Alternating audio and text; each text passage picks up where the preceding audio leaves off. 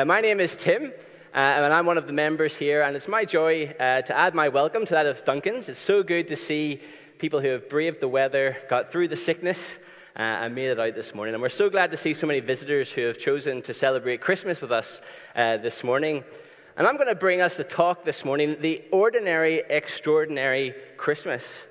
Now, there's not much things that are, that, that are ordinary about Christmas, is there? I mean, look at you guys this morning. You're all dressed in what I would call extraordinary clothes. Yeah, you, you, don't have normal things at Christmas. If, if you go down to, to, to, to the city hall, the, the, the normal city hall now looks extraordinary. If you look at all the lights, imagine having to put, take down all those Christmas tree lights and put them in your attic. That is an extraordinary view. And, and, even the boring shops that we get dragged to on a Saturday afternoon, like Avoca or, or down to Victoria Square, even they look extraordinary at Christmas. And your mum and dads, they go to their favorite coffee shop, and the cups are now red to make that average coffee just that little bit more extraordinary. So everything at Christmas becomes a little bit more extraordinary. Even a boring pair of socks when they're wrapped up at Christmas Day and you open them, you, you, they're just a wee bit special, and you have to be really grateful uh, about a pair of socks wrapped up on Christmas Day.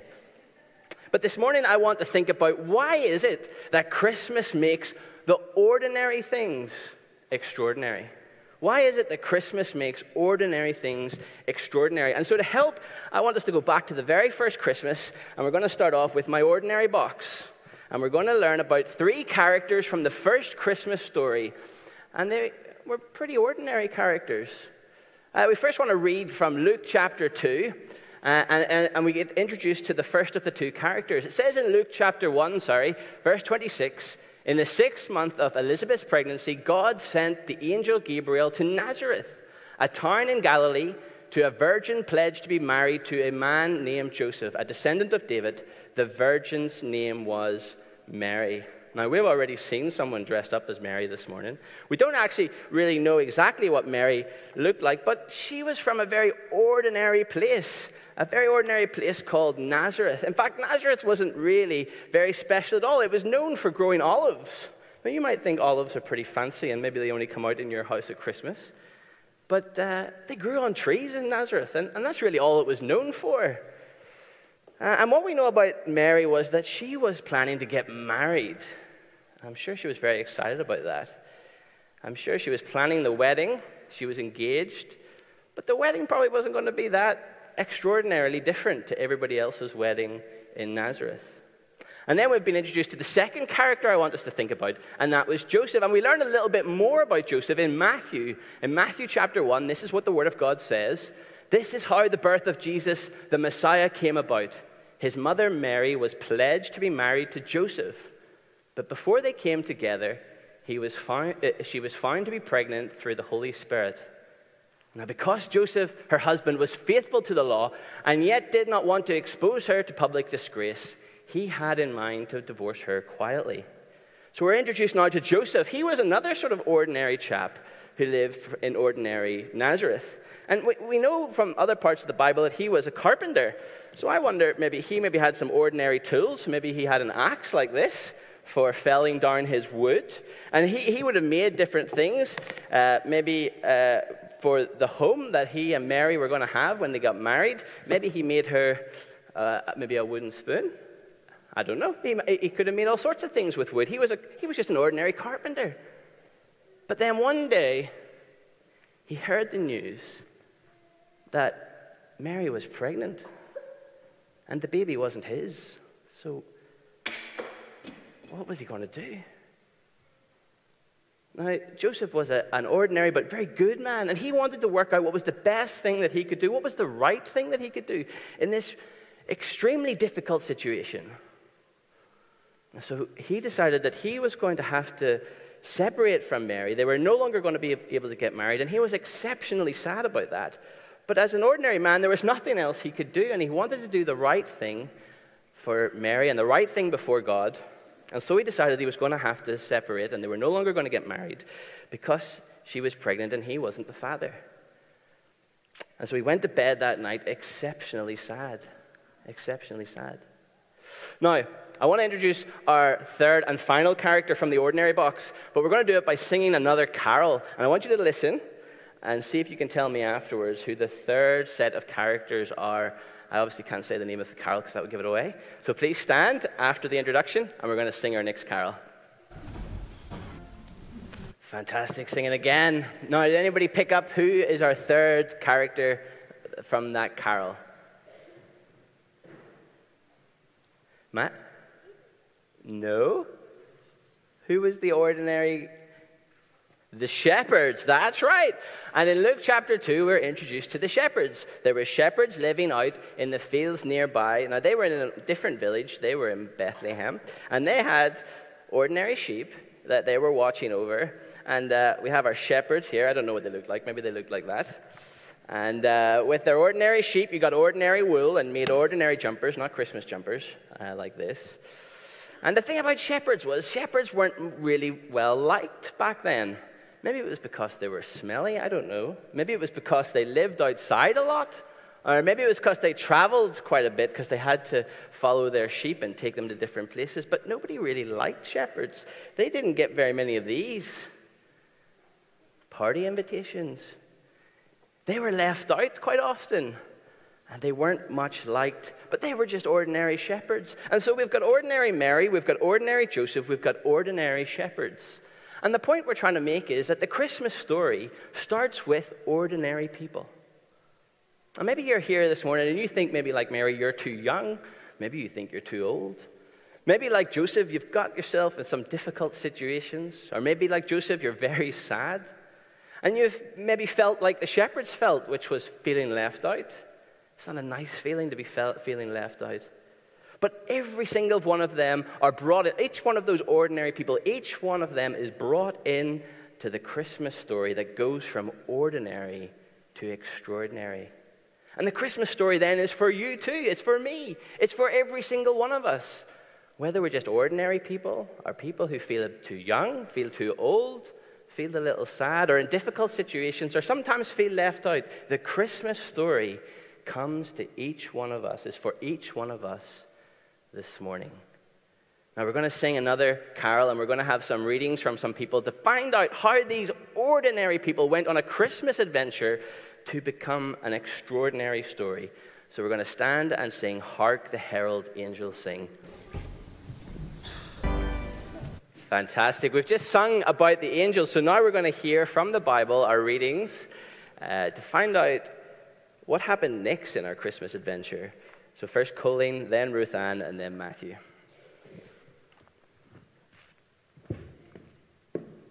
Reading from Luke 1 26 to 35. The birth of Jesus foretold. In the sixth month, the angel Gabriel was sent from God to a city of Galilee named Nazareth to a virgin betrothed to a man whose name was Joseph, of the house of David. And the virgin's name was Mary, and he came to her and said, Greetings, O favored one, the Lord is with you.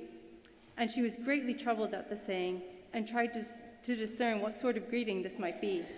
And the angel said to her, Do not be afraid, Mary, for you have found favor with God. And behold, you will conceive in your womb and bear a son, and you shall call his name Jesus. He will be great, and he will be called the Son of the Most High. And the Lord will give to him the throne of his father David, and he will reign over the house of Jacob forever, and of his kingdom there will be no end. And Mary said to the angel, How will this be, since I am a virgin? And the angel said to her, The Holy Spirit will come upon you, and the power of the Most High will overshadow you.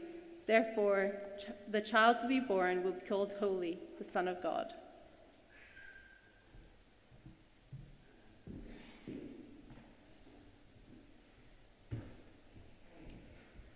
Matthew chapter 1, verse 20 to 21.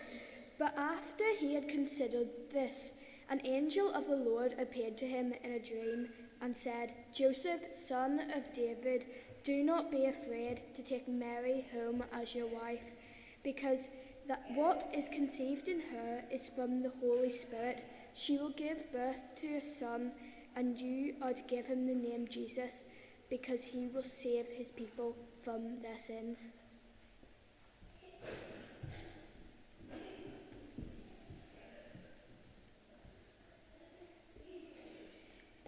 Luke chapter 2, verse 8 to 12.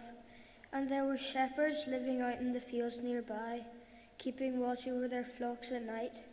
An angel of the Lord appeared to them, and the glory of the Lord shone around them, and they were terrified. But the angel said to them, Do not be afraid. I bring you good news that will cause great joy for all the people. Today, in the town of David, a Saviour has been born to you. He is the Messiah, the Lord. This will be a sign to you. You will find a baby wrapped in cloths lying in a manger. Thank you so much. Now, let's put our ordinary box away and get on to the extraordinary box. So, I don't know about you, but I know you guys are wearing Christmas jumpers, but and that makes it pretty extraordinary. But the most extraordinary thing I enjoy about Christmas is the fact that sausages wear bacon. That's pretty extraordinary. I don't know why we don't do that all the time. And you know what? Sometimes big people, they wear Christmas, they get silly jumpers on as well. I, I, I, um, I haven't worn a Christmas jumper in a long time, and Susie wouldn't let me wear it this morning, so I had to get a photograph of it up. But we do try and make Christmas extraordinary, don't we? We put lots of effort into being generous to each other and buying gifts. And whenever it comes to Christmas dinner, we have crackers. That makes it pretty extraordinary, doesn't it?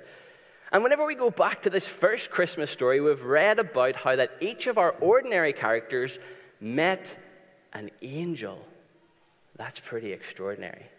Now, we don't know what angels exactly look like, but we do know every time anybody ever saw an angel, they were really scared because they were frightening messengers come from God. And each one of our characters each met an extraordinary angel and got extraordinary news. Now, first one came to Mary, and she got some extraordinary news. I don't know if, um, if any of you remember, but this year we had an announcement, didn't we, of a king who was proclaimed across uh, our United Kingdom. And if you were at school in Hillsborough, you got the day off and you got to go and stand in the street and wave this little flag. And there was cannons exploding across the village, and there was a band playing, and there was a man in a silly outfit. Ruben, put on the next slide.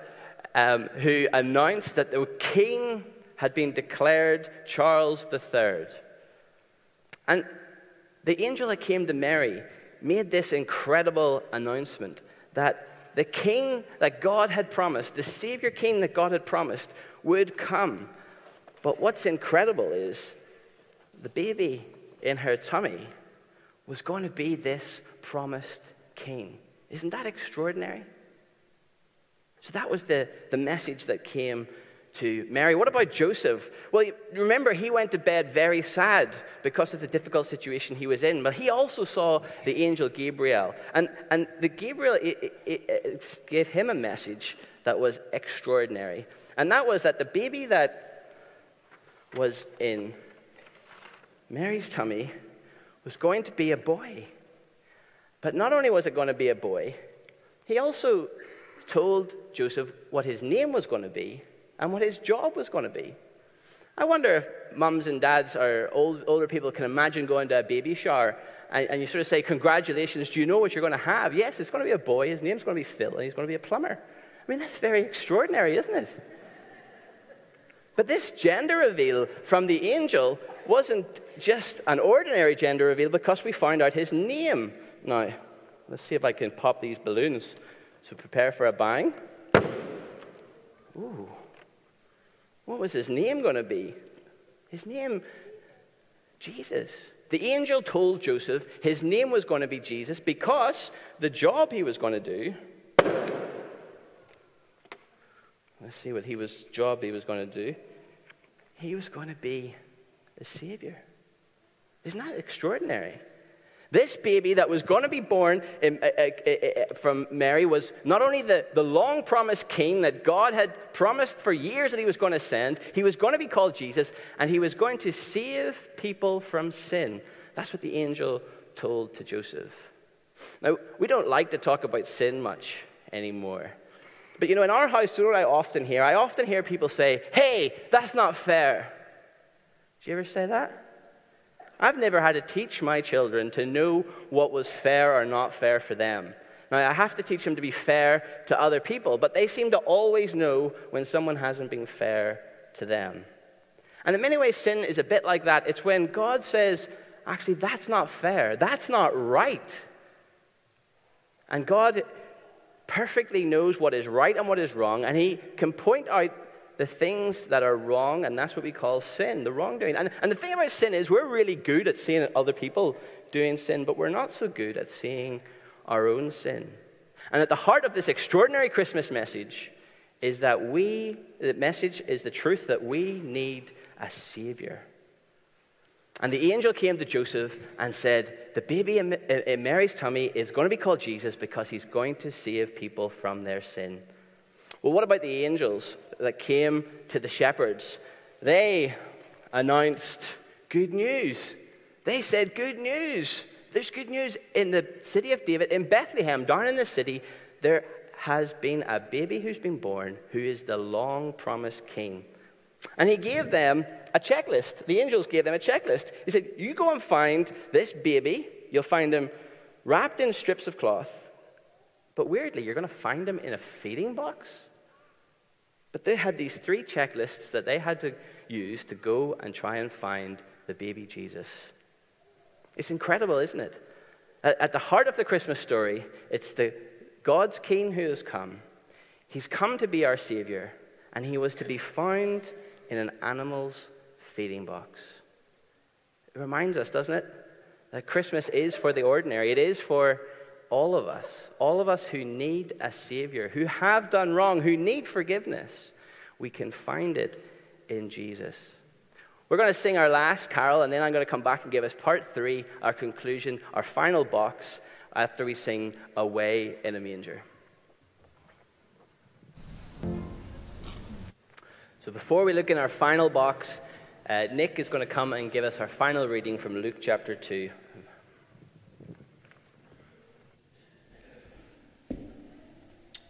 Luke 2 15 to 20. When the angels had left them and gone into heaven, the shepherds said to one another, Let's go to Bethlehem and see this thing that has happened, which the Lord has told us about. So they hurried off and found Mary and Joseph and the baby who was lying in the manger. When they had seen him, they spread the word concerning what had been told them about this child, and all who heard it were amazed at what the shepherds said to them. But Mary treasured up all these things and pondered them in her heart. The shepherds returned, glorifying and praising God for all the things they had heard and seen, which were just as they had been told. Fantastic. So, Mary hadn't done the normal stuff that you do to have a baby, but yet there was a baby anyway. That was pretty extraordinary, wasn't it? So we could say that this was an extraordinary baby. But actually, when you look, would have looked at the baby, it would have had 10 fingers, 10 toes. It would have looked just very ordinary. It would have cried, needed fed, needed looked after. In many ways, actually, it was uh, an ordinary baby. And that's the amazing thing about the Christmas story. That baby in that feeding box was both extraordinary, it was the Son of God. But he was also, if, if you look at him, very ordinary. He was truly human. He was both extraordinary and ordinary. And, and when Mary saw uh, the, the baby. When Joseph saw the baby, he named him Jesus because he believed what the angel said that he would save his people from their sins. And whenever the shepherds came down, they brought their checklist, maybe in their head, they didn't maybe have it written down, and they found the baby, they found the strips of cloth, and they found him in the feeding box. And so, as we read in the passage, they were overjoyed because what the good news that the angels had told them was obviously true because it ticked all the checklists that the angels had given them. So, as we finish, I want us to think about the incredible Christmas adventure that these three ordinary characters had Mary, Joseph, and the shepherds. And they had an extraordinary encounter with the angels, which led them to the baby in the feeding box, who was both extraordinary and ordinary. Mary, you know, she, it said in our passage, she pondered these things in her heart. She thought about it deeply. And she continued to consider how amazing it was that she was the one who brought God's promised king into the world. I wonder if that's you this morning. You need to think about this a little bit more. Spend some time this Christmas thinking about this ordinary, extraordinary baby in the feeding box. You know, Joseph, he obeyed the angel, didn't he? He called him Jesus, just like the angel told him to do, because he trusted that he would save people from sin. And Joseph was proven to be true because as Jesus grew up, he did prove himself to be this extraordinary Savior. He taught like nobody else could. He cared for people like nobody else could. And most wonderfully of all, he forgave sin like nobody else could. And we see that most perfectly in the Easter story when Jesus went to the cross and died for sin. Maybe this morning you need to trust the Word of God. Trust Jesus as your Savior for your sin. Finally, the shepherds. We read in that reading in Luke chapter 2, they were so excited. They were so delighted to have been given this good news. They were no longer the ones who were left out. Now they were the first to meet this extraordinary, ordinary baby, baby Jesus, that they started to tell everybody. Because that's what you do when you find out such good, good news. So maybe this morning we could be like the shepherds. We could tell everybody the good news about the baby who was born and placed in the feeding box. Thank you so much for your attention. I'm going to hand back over to Duncan.